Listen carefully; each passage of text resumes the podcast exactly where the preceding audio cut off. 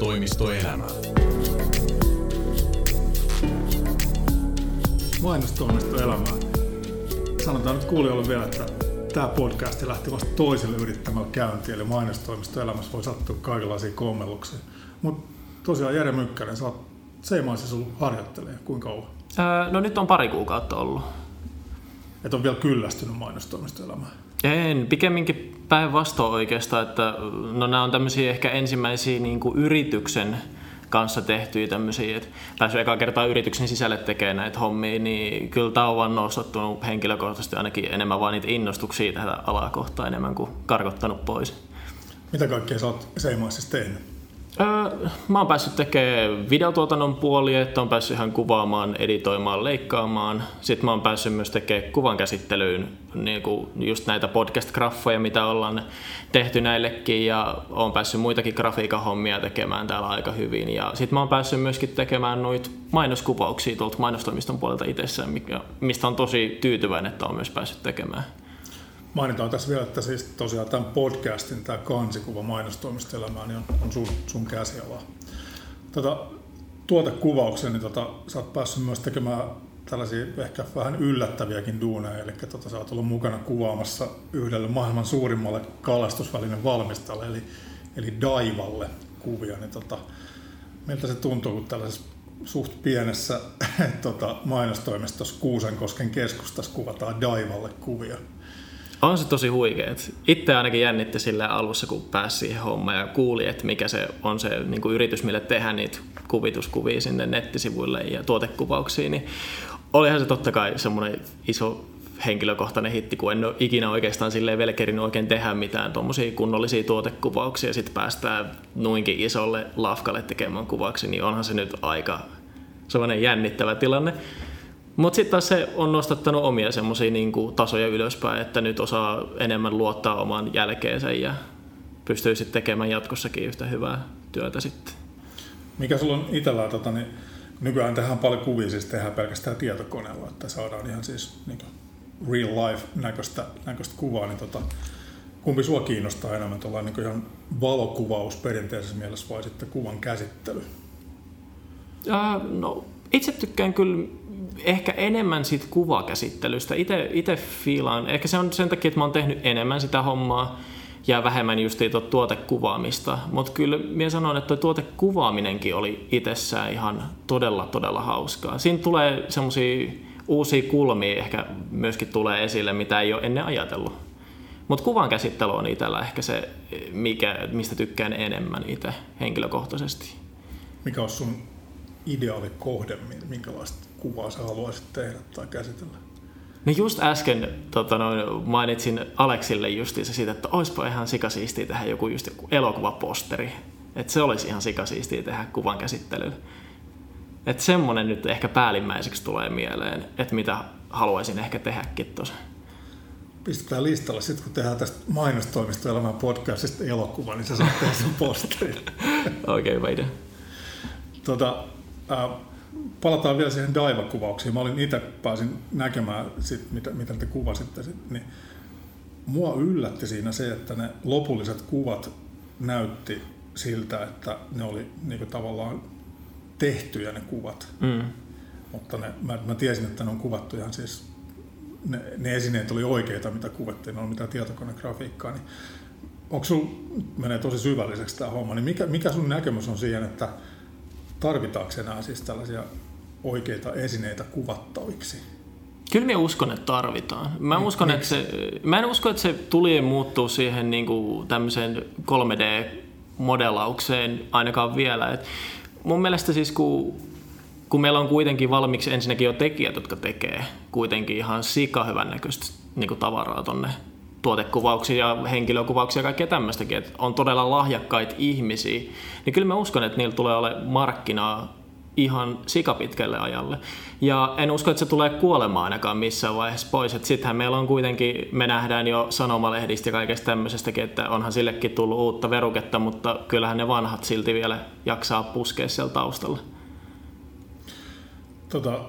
Sä oot nyt tosiaan 2 kuukautta ollut tässä mainostoimistossa nyt. Tätä podcastia äänitetään keskiviikkona ja sulla on huomenna torstaina viimeinen päivä täällä. Niin kyllä. Mitä kaikkea sä oot oppinut täällä? Onko tästä tullut sulle hyötyä? On, ehdottomasti. Ehkä tärkein asia, mitä mä oon itse hyötynyt ja oppinut tästä, on se, että mä osaan nyt nähdä enemmälti sen taiteellisen puolen ohi, että mä katson sen niin kuin tuotannon ja yrityksen näkökulmasta sitä niin kuin prosessia. En pelkästään sen henkilökohtaisen luovan puolen kautta. Et se on ehkä ollut henkilökohtaisesti se tärkein asia, mitä mä oon tässä oppinut. Tässä asiassa. Olen mä totta kai sit oppinut kaikkea uutta kalustoa, mitä en ole vielä niin kuin päässyt edes kokeilemaankaan muulloin kuin täällä vasta. Et se on kanssa totta kai iso apu ollut ja kenttätyöskentelyt, kaikki tämmöiset, mutta niin kuin sen yrityksen näkökulmasta olen oppinut todella paljon. Tuossa Ollin kanssa puhuttiin ekassa jaksossa siitä, että tämä on tosi luova ala ja sille luovuudelle pitää jättää tilaa. Niin miten sä näkisit sen, että kun tavallaan sen luovuudella kuitenkin pitäisi tehdä myös niin kuin rahaa käytännössä, että firma pyörii, niin miten sä näet tällaisen niin kuin jaottelun, että luovuus ja business, vai onko niissä mitään ristiriitaa? Pystyykö ne yhdistämään? Mun mielestä henkilökohtaisesti pystyy yhdistämään tiettyyn pisteeseen asti. Et siinä sitten tulee se priorisointi ehkä, että niin kuin, että kuinka paljon aikaa laittaa siihen. Se on ehkä semmoinen, mitä mä näkisin, niin kuin, mitä pitää miettiä aina, että kuinka paljon aikaa siihen laittaa, että kuinka paljon siihen sitten periaatteessa palaa myöskin sitä rahaa itsessään, että sen osaa tehdä. Mutta totta kai onhan siinä se, että ethän sä voi luovuudelle pistää juurikaan sitä aikamääritelmää, että välillä sulle ei tule ideoita ollenkaan, mutta sitten taas välillä sulle tulee niin kuin ihan puskista niin kuin ihan mahtaviakin ideoita ja ajatuksia, ja mitä sä haluaisit niin kuin sille omalle, sanotaanko kanvaa sillesi luoda. Mutta tässä ehkä pitää tiedostaa se, että pitää kuunnella myöskin sitä niin kuin asiakkaan toivetta ja näkemystä, mitä hän sitten haluaa siihen niin kuin lopulliseen tuotokseen saa. Sitten siinä pitää vaan hyväksyä se, että se ei välttämättä ole se henkilökohtaisesti kaikista paras vaihtoehto, mutta se on sitten taas se, että mitä se asiakas haluaa, ja sillähän sitä sitten loppupeleissä pyöritään. Haluan kuitenkin sanoa sen, että aina pitäisi löytyä sitten myöskin niitä omia juttuja, mitä tehdään. Et jos ne ei nyt välttämättä työajalle kuulu, niin sitten se luovuus pitäisi saada jollain tavalla tuotua esille. Joko sitten vapaa-ajalla tai sitten niillä yön pikkutunneilla. Tuossa on aika monessa tällaisessa niin blogissa ja podcasteissakin, mitkä käsittelee niin mainostoimistoasioita, niin siellä on puhuttu tällaisena niin kuin nousevana trendinä sitä, että se asiakas pitäisi ottaa mukaan siihen luovaan prosessiin vielä enemmän. Eli tavallaan sitä mainostoimiston, no ehkä vähän mainostoimiston työtäkin siirrettäisiin vähän sinne asiakkaan puolelle, että se olisi myös se luova osapuoli. Ja mitäs mieltä tällaisesta ajatuksesta olet? Mun mielestä se on ihan hyvä, että jos niin kuin asiakas itsestä toivoo, niin kyllähän siinä pitää tietenkin antaa niin kuin lupa. Että niin kuin, et totta kai tulet mukaan ja pääset tekemään meidän kanssa luovaa puolta. Mutta sitten asia, mitä minä halusin itsekin kuulla, on se, että sit annetaan kuitenkin se luova niin kuin vapaus sille itsessään sille mainostoimistolle. Koska totta kai meidän pitää kuitenkin ajatella se, että mainostoimistona ja niin kuin sisällöntuottajana tämmöinen, meillä on vähän se meidän oma näkemys ja se niin kuin, voinko mä sanoa jopa, että niinku semmoinen brändinäköisyys, että meillä näkyy tuotannoissa meidän niinku brändi omalla tavallaan. Että sitten jos siihen ruvetaan niinku kahtomaan kanssa, että sitäkään ei saisi näkyä, niin sitten se on vähän meidän omalle henkilökohtaiselle niinku brändille ehkä huonompi asia. Liittyykö tuo niinku tavallaan laadunvalvontaan? Että vähän joo, ne. Kyllä. Sitä uskon kanssa. Ja siis semmoinen kultainen keskitie. Halutaan kuitenkin sitä, että asiakkaat pystyisivät luottamaan meihin niin kuin siinä luovalla puolella sen verran, että hänen ei välttämättä itse tarvitse tulla siihen mukaan, mutta eihän me tietenkään haluta kieltää sitä ikinä. Tai tälleen minä sen itse henkilökohtaisesti ajattelen, että olisi kaikista paras vaihtoehto. Mä heitän sulle pahan kysymyksen. Mitä ero on sun mielestä markkinoinnilla ja mainostamisella? Markkinointi on ehkä enemmän semmoinen, että me sillä niin kuin näytetään se, että mitkä on meidän arvot, mikä on se meidän visuaalinen ilme, mitä me ollaan niin kuin konkreettisesti. Mainokset on sitten taas enemmän semmoisia tuotteita ja tavaroita, mitä me myydään. Ja me näytetään, että me tehdään tämmöistä. Hyvä vastaus. Kiitos. näistä kaikista hommista, mitä sä nyt oot tässä C-maissa tehnyt, niin tuleeko sulle vielä mieleen joku sellainen erityinen tapaus, mikä on sulle ehkä hauska tai mukava tai vaikka nyt sitten epämiellyttäväkin, että nyt saa puhua ihan suoraan? No, mulla oli tuossa yksi sellainen projekti, missä me käytiin kuvailemassa yhtä tämmöistä tapahtumaa, ja meitä oli 2 ihmistä siinä mukana. Et minä olin toisessa kamerassa kuvaamassa, ja sitten oli tämä yksi meidän henkilö, joka on meidän kanssa kuvaamassa, Arttu oli toisessa, ja sitten toi jälkiedittivaihe oli semmoista, että kun mä rupesin katsoa niitä sisältöjä läpi sit siinä edittipöydällä, niin sitten mä huomasin, että siitä Artun kamerasta on unohtunut laittaa stabilointi päälle ollenkaan. Että se kuva sitten oli just semmoinen, että just olisit ollut viime illan ryyppäämässä ja heräät ja sitten krapulaisena rupeat katsoa sitä kuvaa ja se heiluu ihan sikapaljon. Mä puistelin päätäni, että ei jumalista, että miten tästä saa nyt käyttistä. Kyllä sieltä löytyi niitä käyttöpaloja kuitenkin, mutta olihan se kokonaisuudessaan semmoinen, että mitenköhän nyt tästä saisi sen. Minkälainen lopputulos siitä tuli? Saat se korjattua sen? Joo, sain korjattua ja saatiin käytettyä niitä matskuja, mitä hänkin oli kuvannut siihen lopulliseen tulokseen. Ja kyllä se loppupeleissä paljastui siinä, mutta tämmöinen on ehkä mitä on joutunut tässä ehkä isoimpana asiana, mikä tulee päällisin mieleen, niin on ollut semmoinen, että mitenköhän nyt tästä selvitään. Mutta kyllä siitä selvitään aina, kun löytää ne hienot taiteelliset taidot sieltä taustalta ja vähän nokkeluutta siihen päälle, niin ratkaisut löytyy. Olli sanoi just ekassa jaksossa vähän samaa, että tämä ala on myös ongelmien ratkomista. Kyllä, olen itse ihan täysin samaa mieltä, koska mehän ollaan myöskin ihmisiä, me tehdään virheet ihan samalla tavalla kuin missä muuallakin, niin ei me olla täydellisiä. Sitten me löydetään vaan ne sellaiset asiat, miten me pystytään vähän korjaamaan niitä meidän jälkiä siinä prosessin mukana. Et se on todellakin ongelmanratkaisua. Nyt sä saat, meillä on tässä Aleksi istuu vieressä kuuntelemassa tätä hommaa, mutta nyt sä saat myös kehua sun työkavereita. Tai ei ole pakko kehua, sä voit heittää vaikka kuinka pahaa läppää, jos haluat.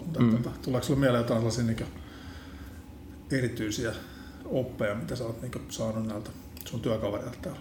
Joo, siis ehdottomasti videopuolelta Teemulta ja Aleksilta on saanut aika paljon justiin semmoisia konkreettisia ohjeita, että miten kannattaa esimerkiksi kuvata.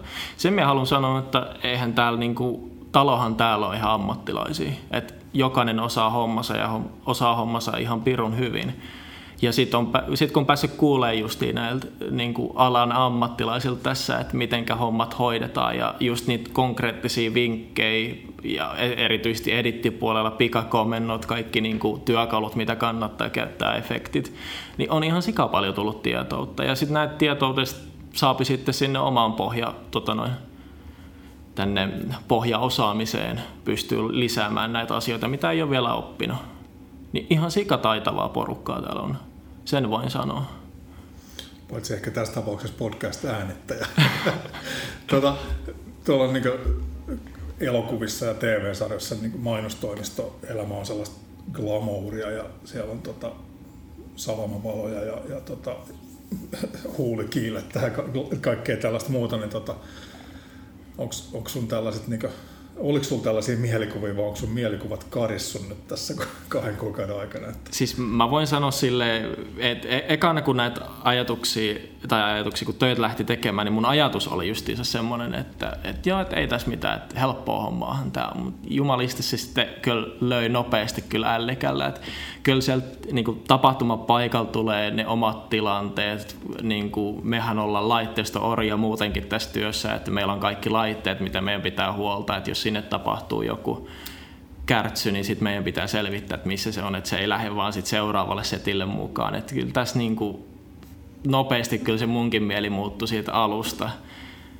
Ja kyllä mä uskon, että sit siellä isoissa elokuvatuotannoissa tuolla Helsinginkin kupeessa, niin kyllä siellä on varmaan ihan samanlaisia ongelmia, mitä täällä meilläkin on. Et uskon, että sielläkin se glamouri itsessään on se ulkoinen näkemys, että miten ihmiset muuten näkee, mutta sitten sisäisesti siellä on ihan samanlaisia ongelmanratkomistilanteita, mitä meillä täälläkin on. Niin, reppuja pitää kantaa, vaikka tuotanto on iso tai pieni. Mm. Hei, kiitos paljon Jere tästä podcast-haastattelusta tai vierailusta. Ja kun tämä julkaistaan, niin sä et enää ole meillä töissä, mutta toivotaan, että polut kohtaa vielä jossain tässä mainostoimistomaailmassa tai muutenkin. Ja tietenkin oot aina tervetullut palaamaan tänne Seimaasille. Kiitos paljon sun 2 kuukauden vierailusta täällä. Jees, kiitoksia oikein paljon teillekin.